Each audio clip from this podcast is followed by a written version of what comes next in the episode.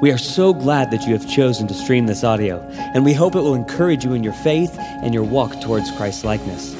As a side note, we pray that this audio sermon is just supplemental in your relationship with Christ, and in no way replaces the church you are plugged into or the pastor that God has put in your life to shepherd and care for your soul. And so with that said, please enjoy this sermon. We have prayed that God would use it in your life. Well, happy Mother's Day. So thankful for all of you mothers today that are joining with us in worship today. We are so glad that you are here. Mother's Day is a very special day for so many families, and we're thankful to be a part of that with you. I typically do not plan every holiday a special sermon for that specific holiday, although sometimes in God's providence, even when I have not planned a specific sermon for that, He has planned something already. And that is the case today as we are in a series called The Fall, looking at Genesis 3 through 11, we have been looking at what has gone wrong with our world, and as we're doing that, we begin to see the hope of God's redemption, even as we see the beginning of how things fell apart. And Mother's Day is a day for many families that is filled with joy and celebration, and for those of you who are celebrating today, we are joyous to celebrate with you. And then for some, Mother's Day is a much harder day. It's a day where they're reminded of the effects of the fall, where they experience pain, where they experience what we're going to read here in just a few moments about the pain the fall has caused. Whether it's the loss of children or grandchildren or the ability to have children or whatever it might be for you. If this is a hard day for you, we're here to celebrate with those who are overjoyed, and we are here to mourn with those who mourn. And we know that many of you are experiencing all of those kinds of emotions right now, and we are thankful that you are here with us. And I pray that today, as we look at God's word together, I pray that He shows us the reasons that we can be filled with joy and the reasons that we have to grieve, and the hope that we have of what God is doing and redeeming and restoring all that has gone wrong. And so I hope you will be encouraged today as we look at Genesis chapter 3. I hope you'll turn there in your Bibles with me. We're going to start in verse 8, and we're going to go down through verse 24 today. And I want to just give you my outline from the get-go so that you can track with me and see where we're going. There's three things we're going to look at today in Genesis chapter 3. The first is that last week we looked at Genesis chapter 3, the first 7 verses, and how sin entered into the world and where things started to go bad and started to get broken. And then today we're going to look at, firstly, our responses to sin, how we tend to respond to sin in our lives. And then secondly, we're going to look at the consequences of our sin. And finally, we're going to look at how God deals with our sin and the hope that we have in Jesus Christ. So look with me at verse 8 in Genesis chapter 3. We've just been studying through Genesis 1, 2, and 3, and we have seen that God has made the heavens and the earth, everything that the eye can see, and even the things that it can't, and that God has made all things good. And then in Genesis chapter 3, we see this character called the serpent come in, and he tempts Adam and Eve to doubt God's words and to believe different things than God has taught them to believe about their world and themselves and him. And they sin against God and rebel against him, thinking that their way is better than his and that they can know wisdom, that they can know what is good and evil without his help. And they rebel against him. They take of the fruit and they eat, and they reject all of God's good gifts that he's already given to them, and they go their own way. And today we're going to see some of the fallout from that. Starting in verse 8, here's what we read about our responses to sin. And they heard the sound of the Lord God walking in the garden in the cool of the day. And the man and his wife hid themselves from the presence of the Lord God among the trees of the garden. But the Lord God called to the man and said to him, "Where are you?" And he said, "I heard the sound of you in the garden, and I was afraid because I was naked, and I hid myself." He said, "Who told you that you were naked? Have you eaten of the tree which I commanded you not to eat?" The man said, "The woman whom you gave to be with me, she gave me fruit of the tree, and I ate." And then the Lord God said to the woman, "What is this that you have done?" And the woman said, "The serpent deceived me, and I ate." So there's a few things that we can see just in these first few verses about the ways in which we tend to respond to sin. The first thing that we see is that when we sin, we tend to hide. We hide our sin. If you look there in verses 8 and 9, that's what Adam does, right? He hears God coming. He hears God walking through the garden. He hears the sound of God being present with his people. And instead of running towards God, he runs away from him, and he hides from God. We read last week that the initial reaction to sin for Adam and Eve was to make coverings for themselves. They felt ashamed and exposed in their sin before a holy and just God. And so they began to make coverings for themselves to try and hide. And then now they hide even further. And God comes and he asks, "Where are you?" And it makes me think about when I was a kid. I loved playing with our dogs. We grew up, and I always grew up with labs. So I don't know what your favorite dog is, but mine's a lab. I have a lab still this day, and I love her to death. And as a kid, I would go outside most days, and I would play with our 2 or 3 labs that we had in the backyard. And this one day, I was outside, and the dogs were kind of chasing me around. I was playing with them, and I picked up this broom that was standing there, and kind of to try and keep the dogs away, I just kind of started moving it towards them and hitting it on the ground and stuff, and I was having fun, and then. This one time, I slammed that broom on the ground to make a loud noise so the dog wouldn't come any closer, and the broom snapped in two. And all of a sudden, I knew I was in trouble because the broom wasn't mine. And so what did I do? I ran as fast as I could inside the house, downstairs into the basement, and found the most obscure closet in our house, and I hid inside it. And I don't know what I was thinking. I think I was thinking that I could just live in there. I just shut the door and I figured, if my dad doesn't find me, then he doesn't find me, and I'll just stay here. And so I shut the door and I hid in there and I just waited. And I was just hoping that nobody found me and no one found out what I did. And so many times in life, that's exactly what we do with God. We sin against God, we rebel against him in subtle or significant ways, and then we have this initial response to hide from him. Just like Adam and Eve did, human beings have been hiding from God and their sin from the beginning. We all do this in life. See, with Adam, we see this. We see what happens. He hides because of his feelings and interpretations. How he's seeing the world is the reason that he hides. The passage says that he felt afraid. That's what he tells God in response, right? I felt afraid, and so I hid. Well, why does Adam feel afraid? Last week we talked about how our actions are the result of our thoughts and our desires. And Adam has this feeling of fear that causes him to run and hide from God because he's believing certain things about himself, his environment, and who God is. You see, Adam hides because he knows that he's exposed in his sin. He knows that he is in front of and in the presence of a holy God who is always just, always good, and always does what is right. And when Adam realizes what he's done in rebelling against God's good designs for his life, and he realizes that God's word was actually true, that what sin would bring is death, he runs and he hides because he's afraid that God is going to bring the consequences. See, and what Adam and what we tend to not realize is that God isn't just he's gracious. God is not just wrathful, but merciful. God is not just true, but he's good. And Adam runs and he hides from God and his sin because he thinks the only thing he's going to receive from God is the consequence. And he's right that there will be consequences for his sin. But he's wrong to hide from God because he only sees part of who God is. And you and I, we do the same thing. We do the same thing in our lives. You see, when I was a kid, I went and I hid from my dad in that closet because I was sure that the only thing I was going to get was consequences. And what I got in that moment was consequences, but also grace and mercy.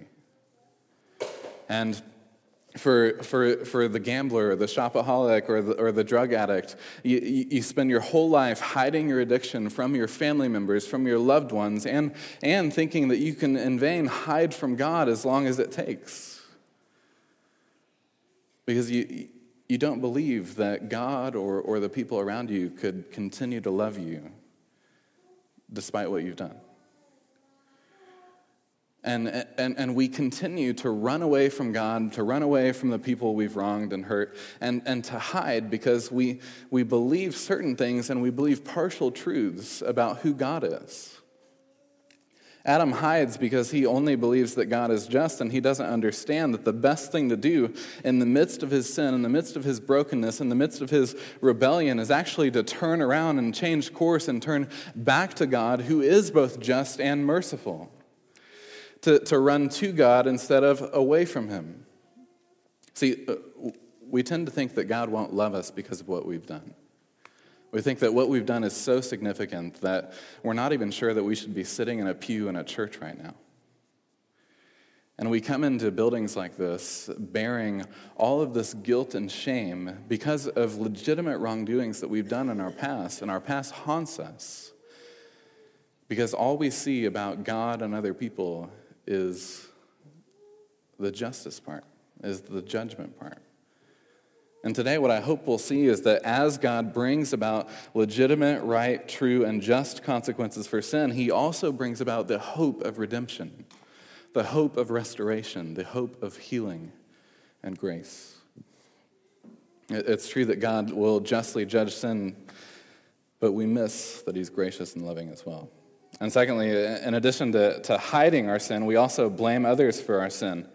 In verses 12 and 13, here's what we read.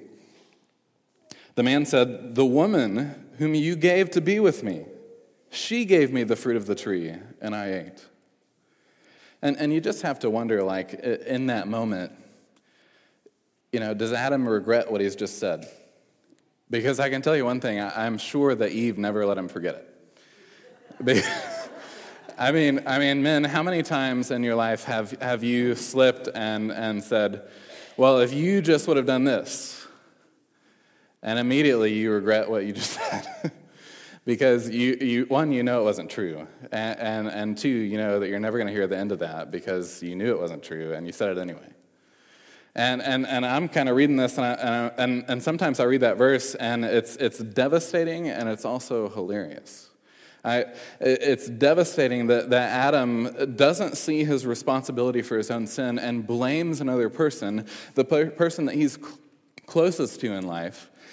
And it's also hilarious because that's exactly what we do.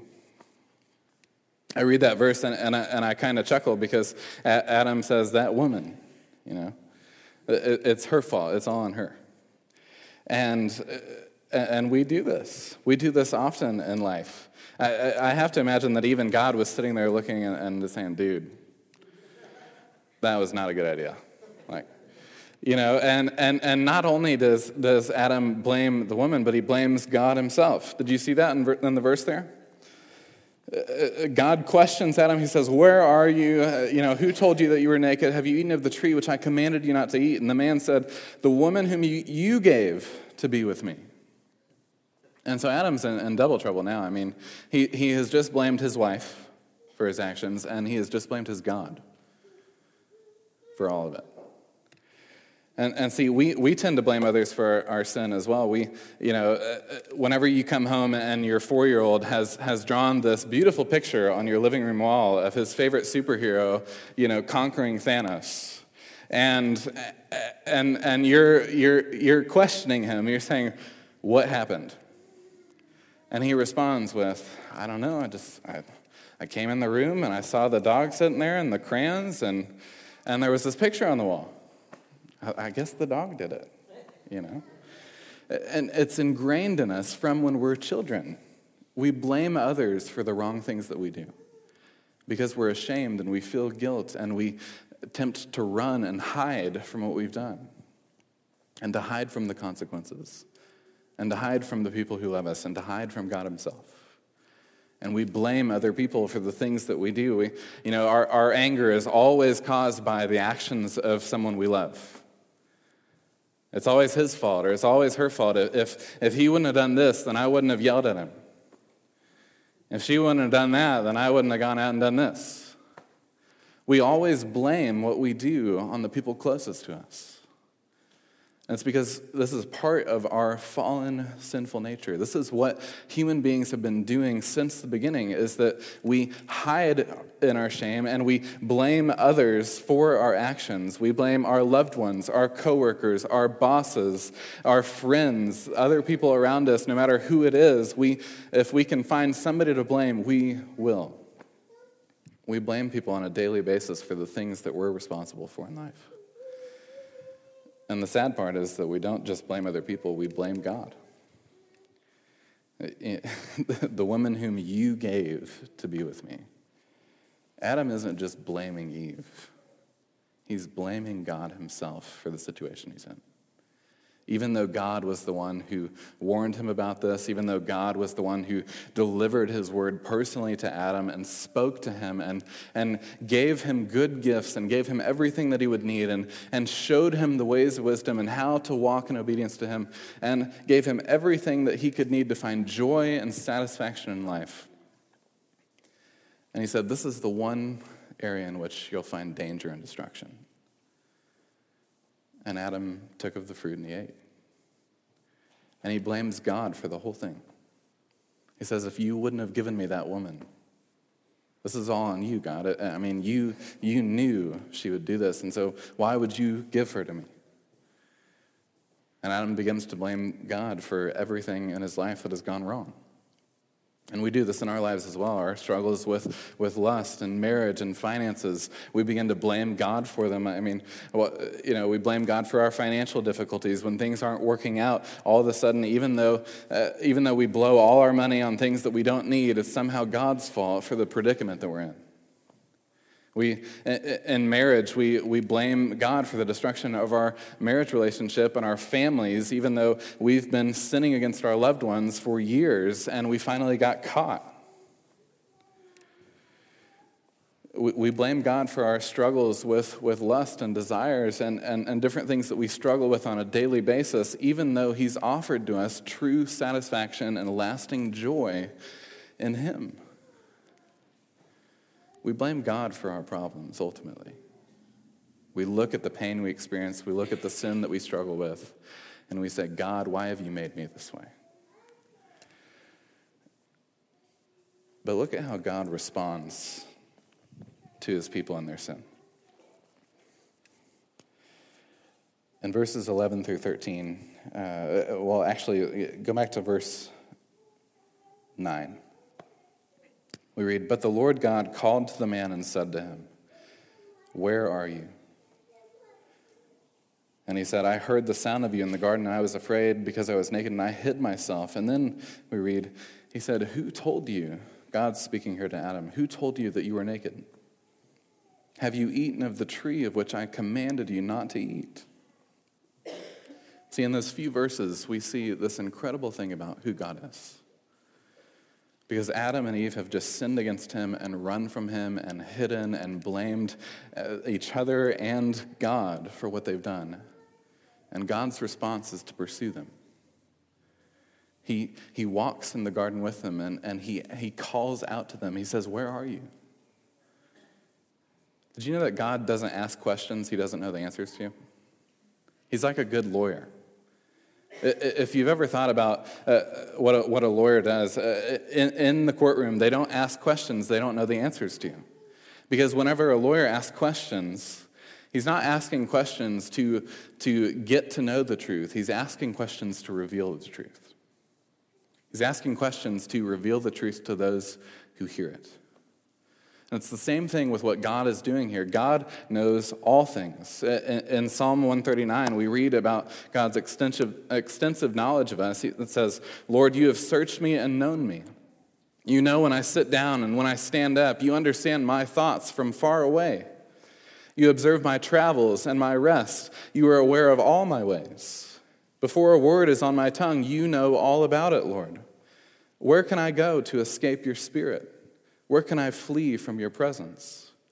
If I say, surely the darkness will hide me, and the light around me will be night, even the darkness is not dark to you.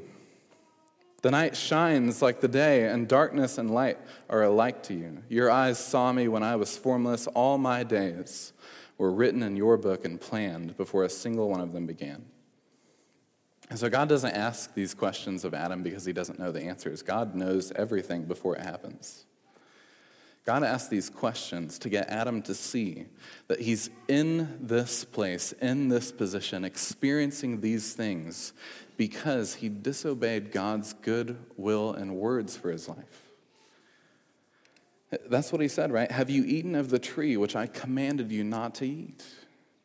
He's trying to get Adam to see why he's where he's at right now. And God pursues us in the same way. He comes after us. He doesn't just reject us and stand far away when we sin against him. He pursues us in love, and he calls out to us, longing for us to repent and turn towards him. See, God pursues us in our sin, and he confronts us in our sin because he doesn't want us to continue to live in it. He doesn't want us to continue to have to experience the effects of it, and the destruction and chaos that it can bring on your family and your relationships, on your career and your job. He wants us to turn to him and realize that he's both just and gracious, that he still cares for us even when we rebel against him, and he longs for a restored relationship with us. You know, I used to think that God didn't really care about what I did. You know, when I was younger, I had all these concerns in life that weren't really that big of concerns at all. I pursued, you know, vain things like sports and relationships with girls and different things in life before I met Jesus, and I thought that my satisfaction and my joy could be found in that, and I didn't really think that God cared what I did.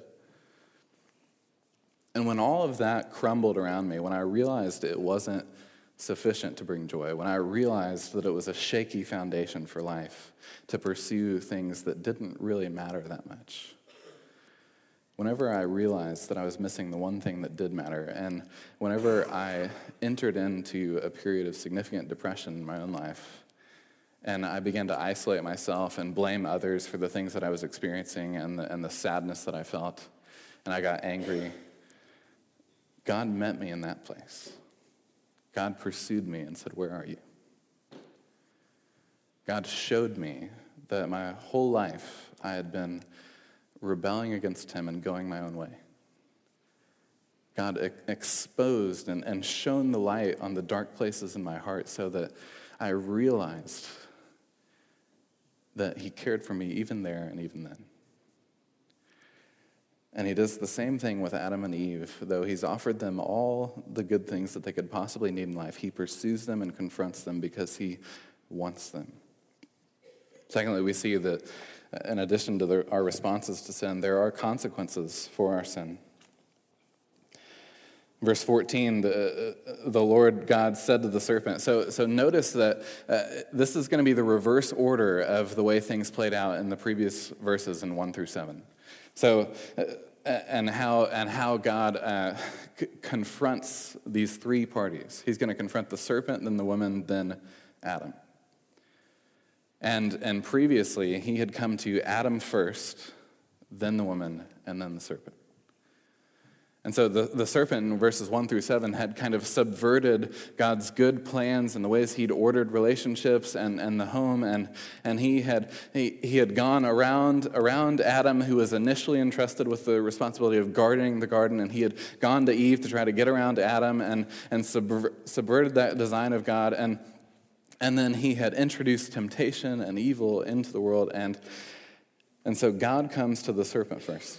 He says, because you have done this, cursed are you above all livestock, above all beasts of the field. On your belly you shall go, and dust you shall eat all the days of your life.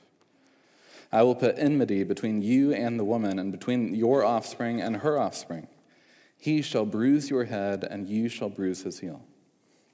And so we see there's consequences for the serpent. The first consequence is that the serpent is cursed. The man and the woman, we read, are not cursed. They have consequences for their sin, but God curses the serpent.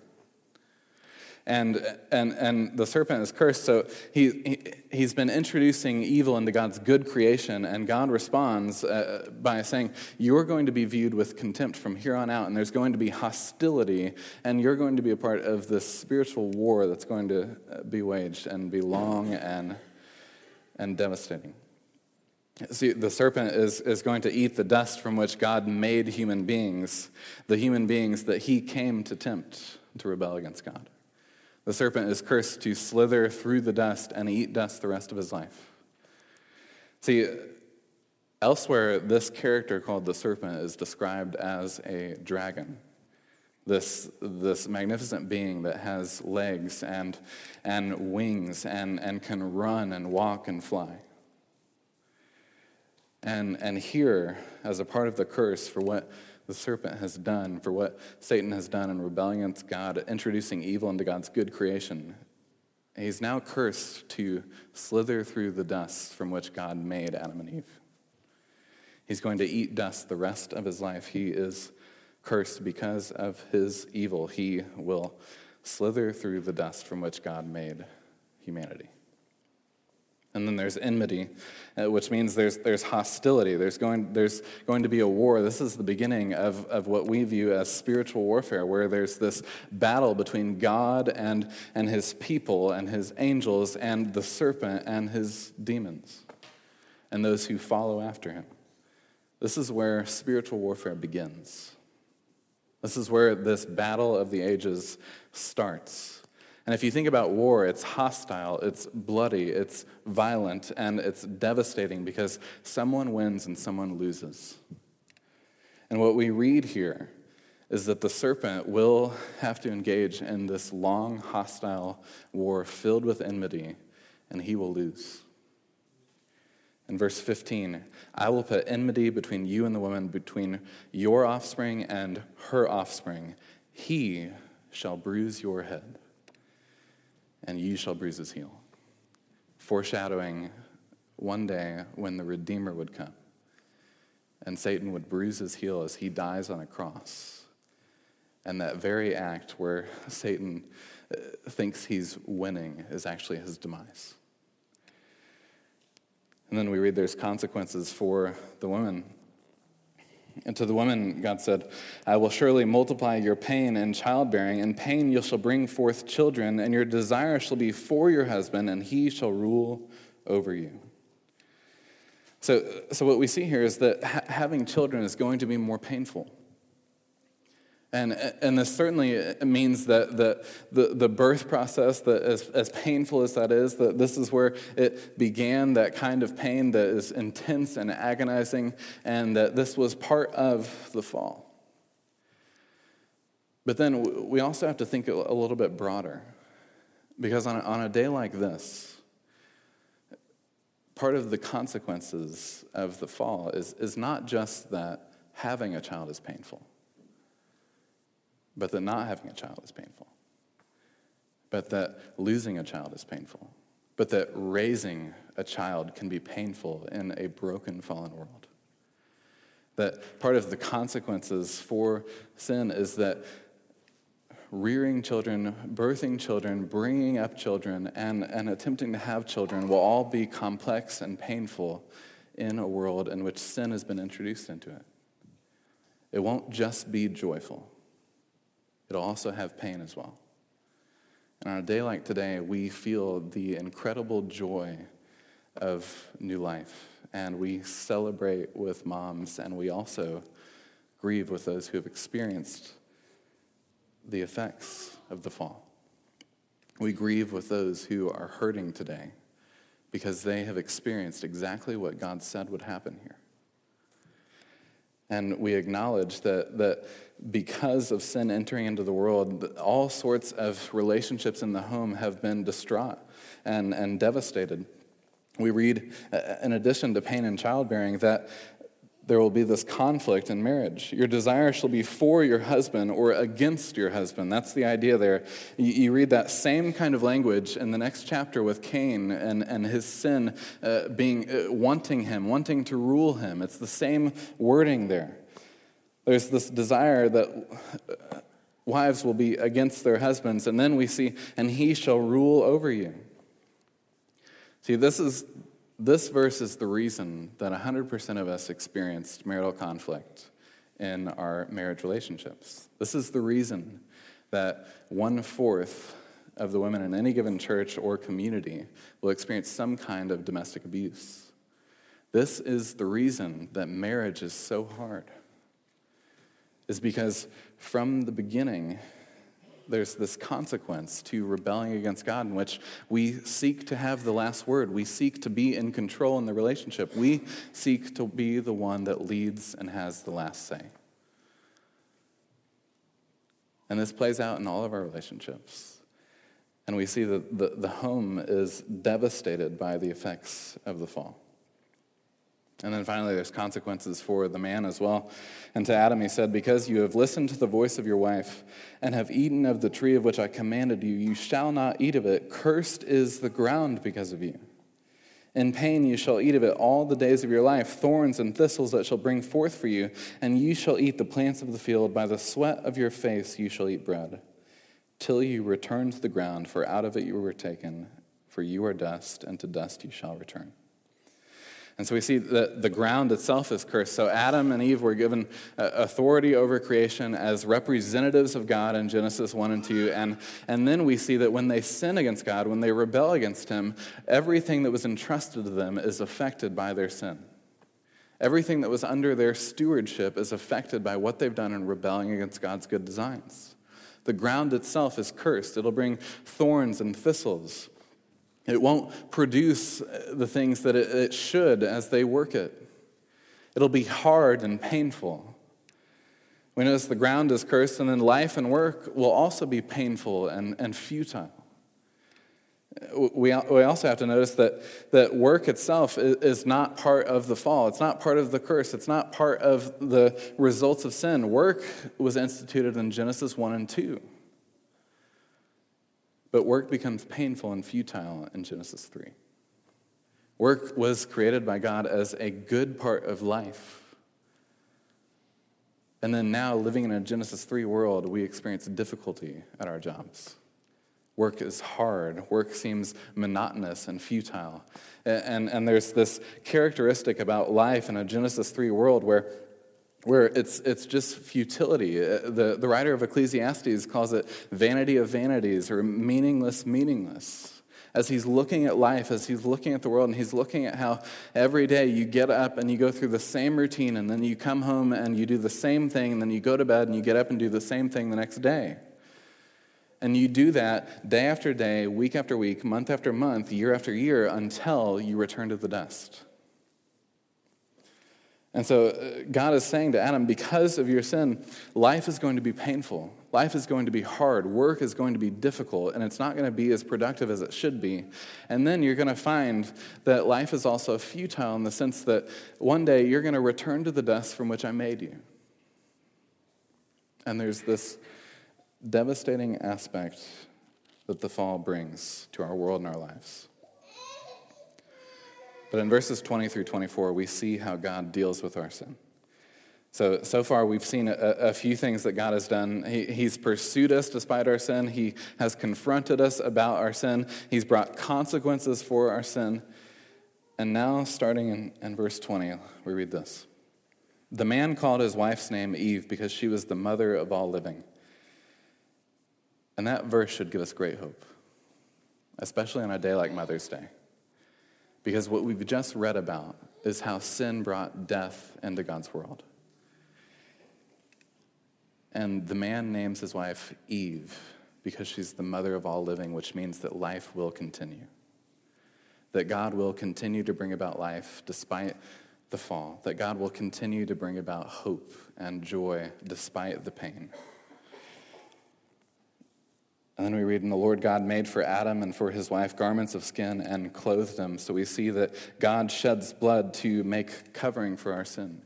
And we think about throughout the Old Testament how this was what God's people had to do. They had to make sacrifices of animals like lambs in order to make covering for their sin and to be reconciled to God. And then when we come to the New Testament, we read that Jesus the Christ is revealed as the Lamb of God who comes to shed his blood for the world, that he might reconcile us to himself, that we might have a restored relationship with God, that God has been shedding blood to cover our sins from Genesis 3 and ultimately in Jesus Christ.